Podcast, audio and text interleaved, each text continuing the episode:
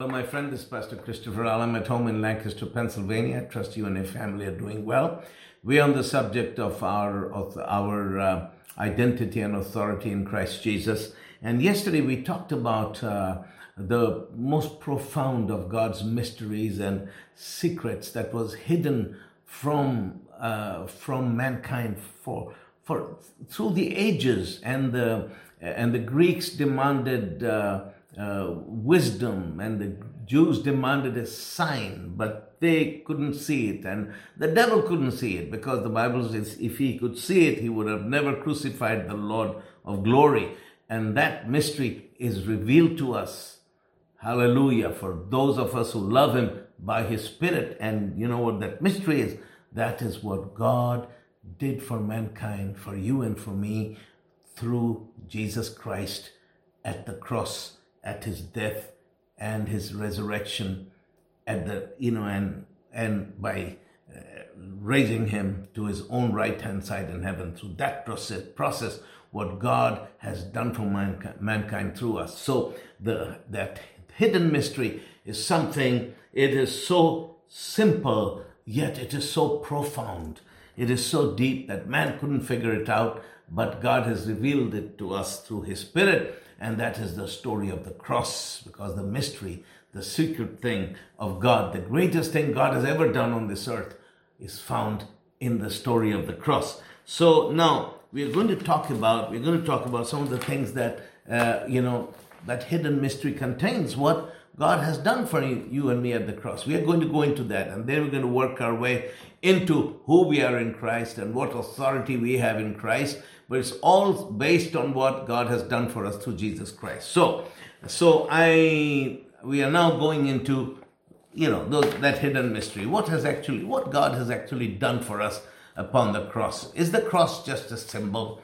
Or is the cross only that, I'm saved through the cross? I mean, what actually happened at the cross? So I'm going to take some of these things and which are from the scriptures, and I'm going to share with you so you get a fuller understanding of what God has done for us at the cross. The first scripture I want to share with you is John 17:3, and it says, "And this is eternal life, that they know that you are the only true God, and Jesus Christ whom you have sent." So this is a prayer that the Lord Jesus prayed, and he prayed for us. And he says, this is eternal life, that they know that you are the only true God and Jesus Christ who you have sent. So, we live in a world, there's so many gods, there's so many deities, but and Hindus have their own gods, Muhammad have their own god, and the Muslims, they claim that we have the same God, but we don't, And so everybody has his own God.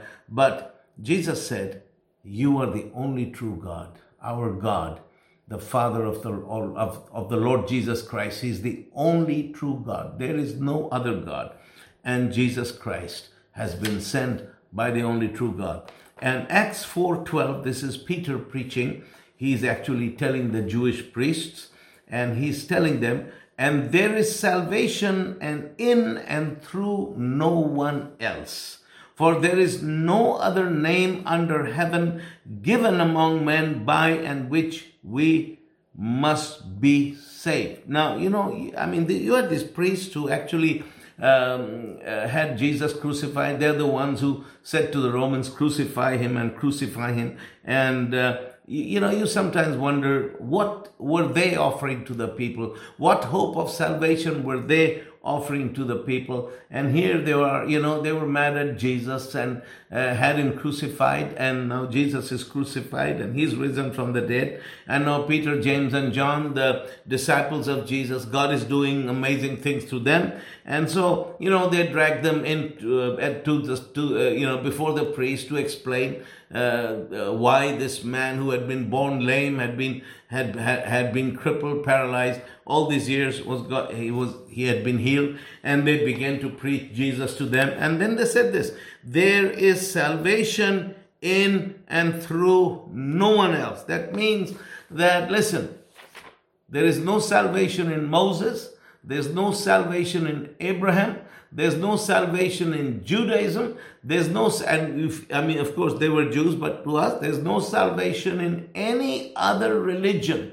I mean, look, there's many religions in this world and they all say some good things, but there is salvation in and through no one else. This is categorical.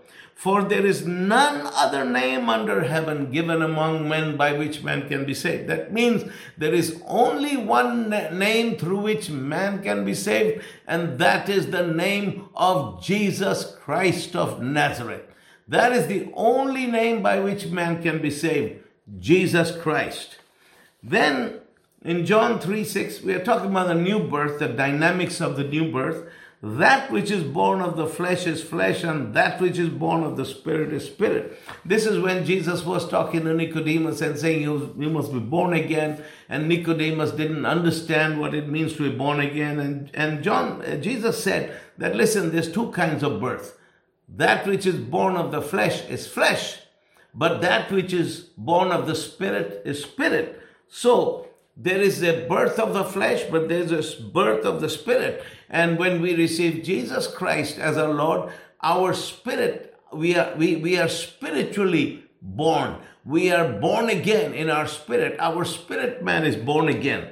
And then it says here in John 1 verses 12 to 13, but to as many as did receive and welcome him, he gave the authority, the power, the privilege, the right to become the children of God, that is to those who believe in his name, who owe, their birth neither to bloods nor to the will of the flesh, that of physical impulse, nor to the will of man, that of a natural father, but to God. They are born of God. Now, this is what the new birth is. It says that, it actually says that he came to this world, but the world didn't know him.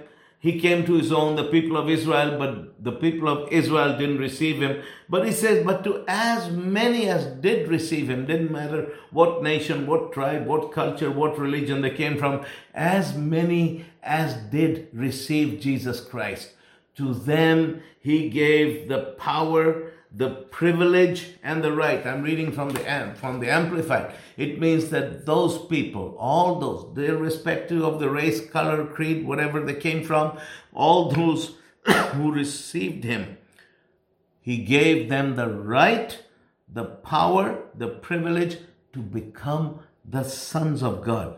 That is to those who believe in his name. And he says, these people who received Jesus, who received the right to become the sons of God, who owe their birth neither to blood nor to the will of the flesh, that is of physical impulse, nor to the will of man, that of a natural father, but to God. They are born of God. So there was a time I was born. My father and my mother, through the act of procreation, I was conceived and I was born. That is when I was born of man. But on December the 13th, 1975, when I gave my life to Jesus Christ, the Bible says that I was born of God. And this new birth, when I was born of God, is as real and even more real than when I was born of my parents. And I say more real, it means that birth that I received through my parents by coming into this world, that birth and that life, and it ends with death. But this new birth I have received from God when I'm born of the Spirit of God himself, that lasts for eternity. So I am a son of God, a child of God, like you are. We are sons and daughters of the Most High God. We are the children of God through all eternity. And we are not just believers in Jesus Christ, but we are born of God. Hallelujah.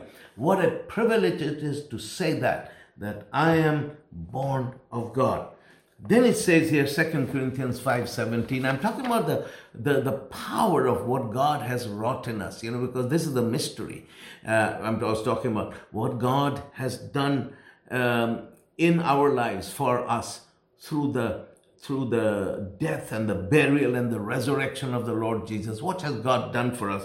And this is the first thing that he has done for us, that we are born of God. As many as received him, to them he gave power to become the sons of God. You and I, beloved, we have become sons of the Most High God, and we have the right to call ourselves the sons of God on this earth, because God declares that we are the sons of God.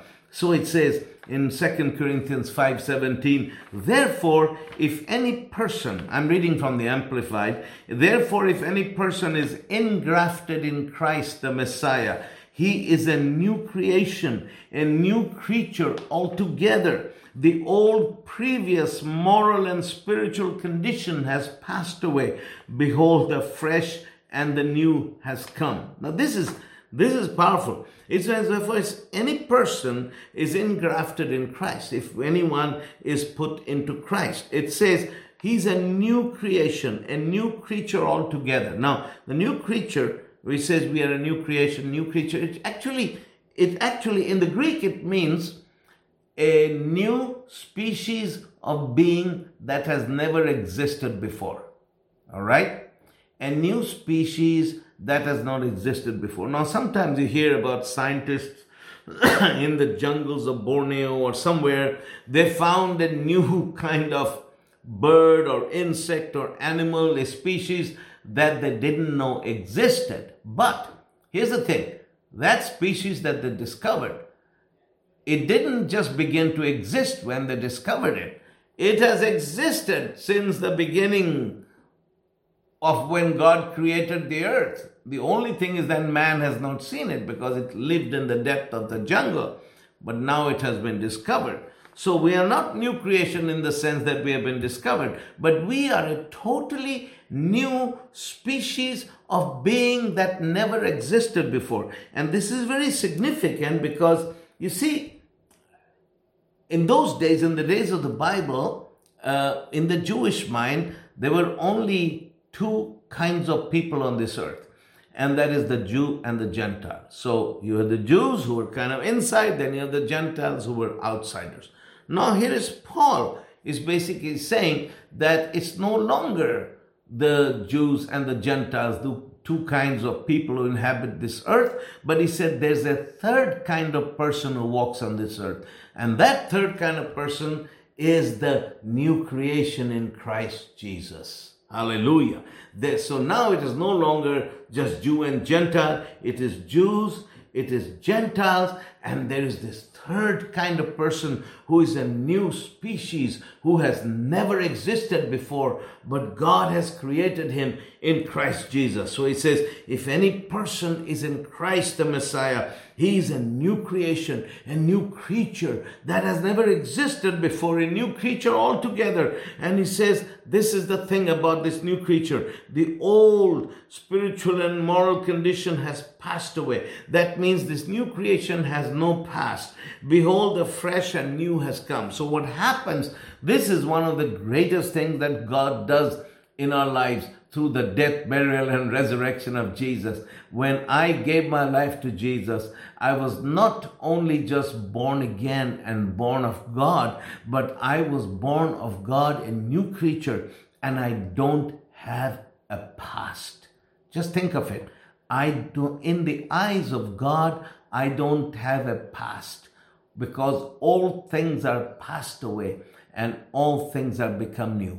When you give your life to Jesus, your old things, they are passed away. You don't identify yourself with them anymore, because God has taken them and put them upon Jesus, all your old sins, and they have been forgotten by God.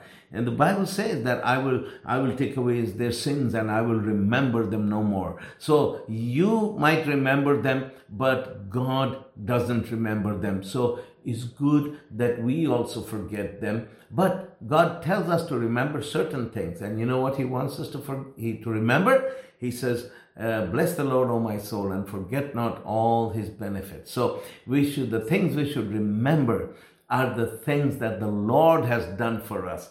And all those things of the past, forget them, walk away from them.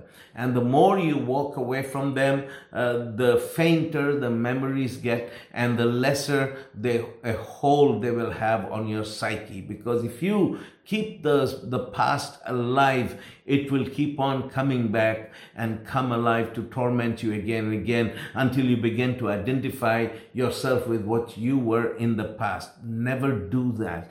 Forget the past and embrace what God has done for you in Christ. He says, the old things have passed away. The old spiritual and moral condition has passed away. And behold, the fresh and the new has come. When you give your life to Jesus, everything is fresh and new. That's the beginning of a new life. When I gave my life to Jesus, that was the beginning of a new life for me. I was born again. Hallelujah. My old man was finished, that was done with, and this new life sprang forth. And that is one of the greatest miracles that God can do in the heart of a man.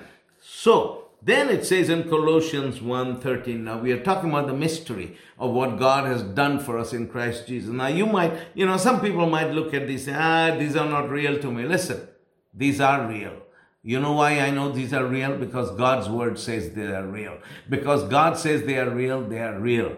And this is the next reality, what God has done for you and me through Jesus Christ at his death and at his resurrection. Colossians 1:13 says, it says the Father has delivered us and drawn us to himself out of the control and the dominion of darkness, and he has transferred us into the kingdom of the Son of his love. So what it says is that the Father has delivered us and he has drawn us to himself out of the control and the dominion of darkness. We have been delivered and pulled out of the dominion of darkness, and we have been transferred into the kingdom of the Son of his love. Let me tell you a story.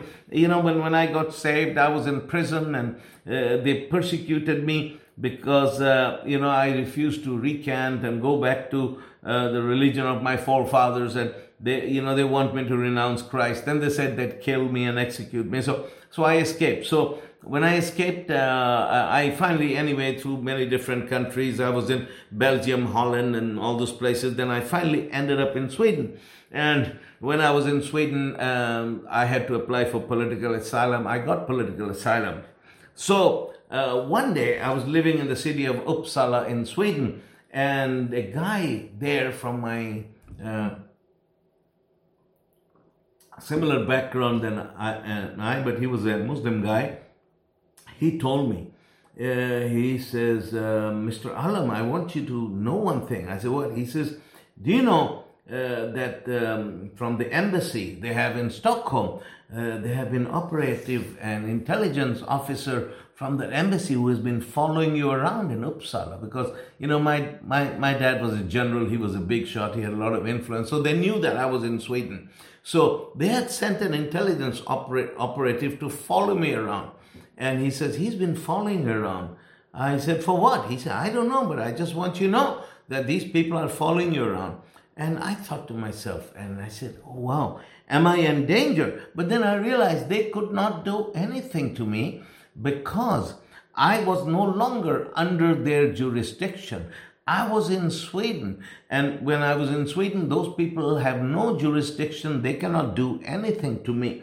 And then I was reminded of the scripture, how God has taken me out of the jurisdiction of the devil. He has taken me out of the kingdom of darkness, and he has removed me from there and transferred me to the kingdom of his dear Son. So God took me out of the jurisdiction of the of the devil. So in other words, I was in the jurisdiction of the country that persecuted me, that imprisoned me, that wanted to kill me, that wanted to destroy me.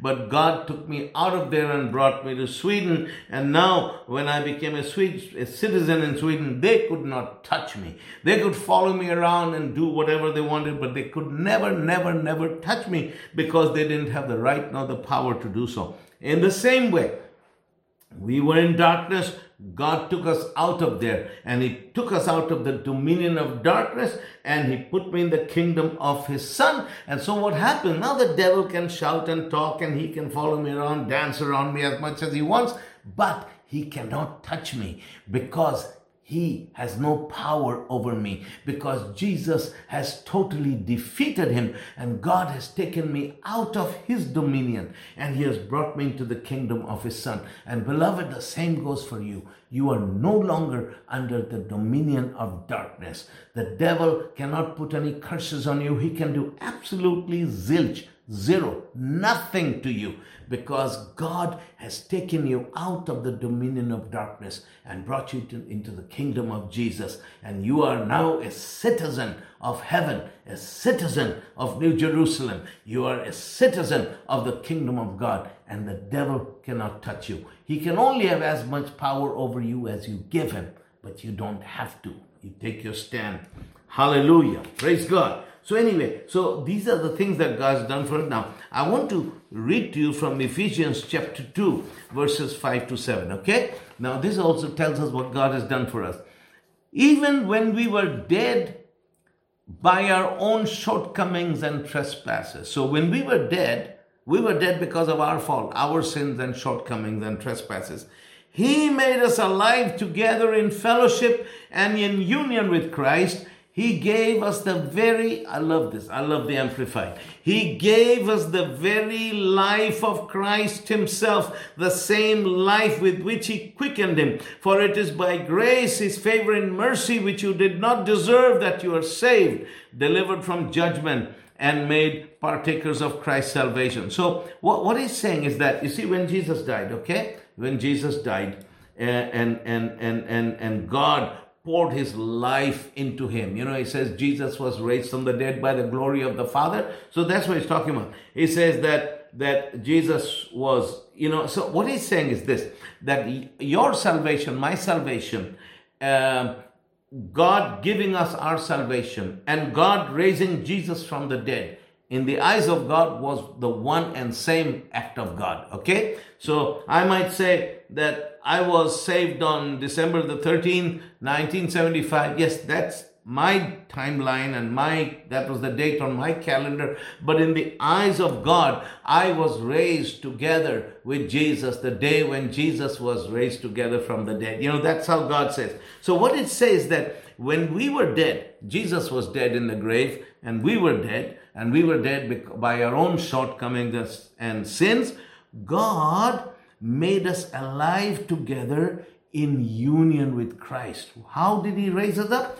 He gave us the very life of Christ himself, the same new life with which he raised up Jesus. So what God did when he raised up Jesus, what did he do? He poured his own life into his son and raised him up, because the Bible says Jesus was raised from the dead by the glory of the Father. That was the life of the Father himself came into Jesus and raised him from the dead. In the same way, when I received Jesus on the street on 13th of December 1975, the same life that God poured into Jesus, he poured into me. He poured into Christopher Allam, the sinner, that same life that he poured into Jesus. And he raised Christopher Allam from the dead together with Christ. Hallelujah. So I was raised together with Christ. And it is by grace, that is because of his favor and mercy, which you and I did not deserve, that we are saved. Hallelujah. Then it says verse 6, and he raised us up together with him. That he raised us up together with Jesus, together. So I was raised up when Jesus was raised up to heaven. I was raised up together with him, and he made us sit down together, giving us joint seating with him in the heavenly sphere by virtue of our being in Christ. Hallelujah. So what it means is that when I was saved, I was put into Christ. So I became a part of Christ, not separate from Christ, but I was in Christ. It's not Jesus is here, I'm here, but I am hidden in Christ. This is Christ, this is me. I'm hidden in Christ. My life is hidden in Christ. Not that Jesus is here, I'm here, God raised up Jesus, God raised me. No, he said he put me in Christ. And the same life that he poured into Jesus, he poured into me and raised me up together with Jesus. And he seated me together in Christ at his own right hand side. Hallelujah. That is the power of the new birth. That, oh, may the Lord help us get a revelation of that. Understand the wonderful power of this new creation, how God reached down and how he, when he raised up Jesus from the dead, he raised us up together with him, in him, with that same life. So that same life that came through Jesus, it came through us and pulsated us in us and raised us up, and he raised us up together with Christ. I'm reading from the Amplified. And made us sit together with Christ in heavenly places.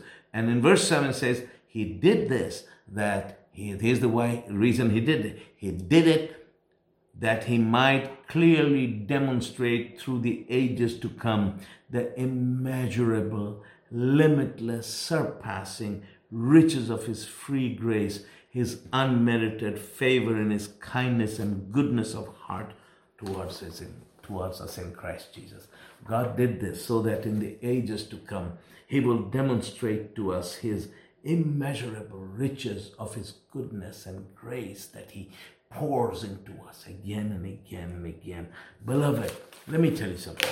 God is not against you. He's working in you and me. Even in difficult things that we go through, that we wonder what it's all about. Listen, don't look at the value of your life from what is happening right now. We are here for eternity. If you look at the bigger picture, you will understand God is doing something awesome, something great in your life, greater than you can ever comprehend. Hallelujah. So, before I conclude this lesson, I want to tell you this. We have to understand the following things. We have to understand who our Father is. We have to understand what our Father owns. Then we have to understand what our Father can do. Once we understand these three things, who our Father is, what our Father owns, what our Father can do, then we will understand who I am, what I own, and what I can do. Because we're heirs of God and joint heirs with Christ. Praise the Lord. May the Lord give us an understanding and a revelation of these things, and may we walk in faith and victory. And then we can face any circumstances in life victory, knowing that God is with us and we are more than conquerors in heaven. We are more than conquerors in this life through him, and our names are written in heaven. Hallelujah.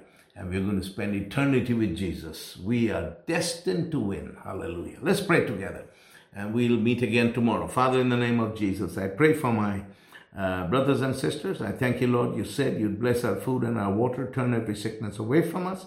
Put your blessing upon each one of our lives, Father, and lead us and guide us, Father. Thank you, Father, for your wonderful love and your care for us.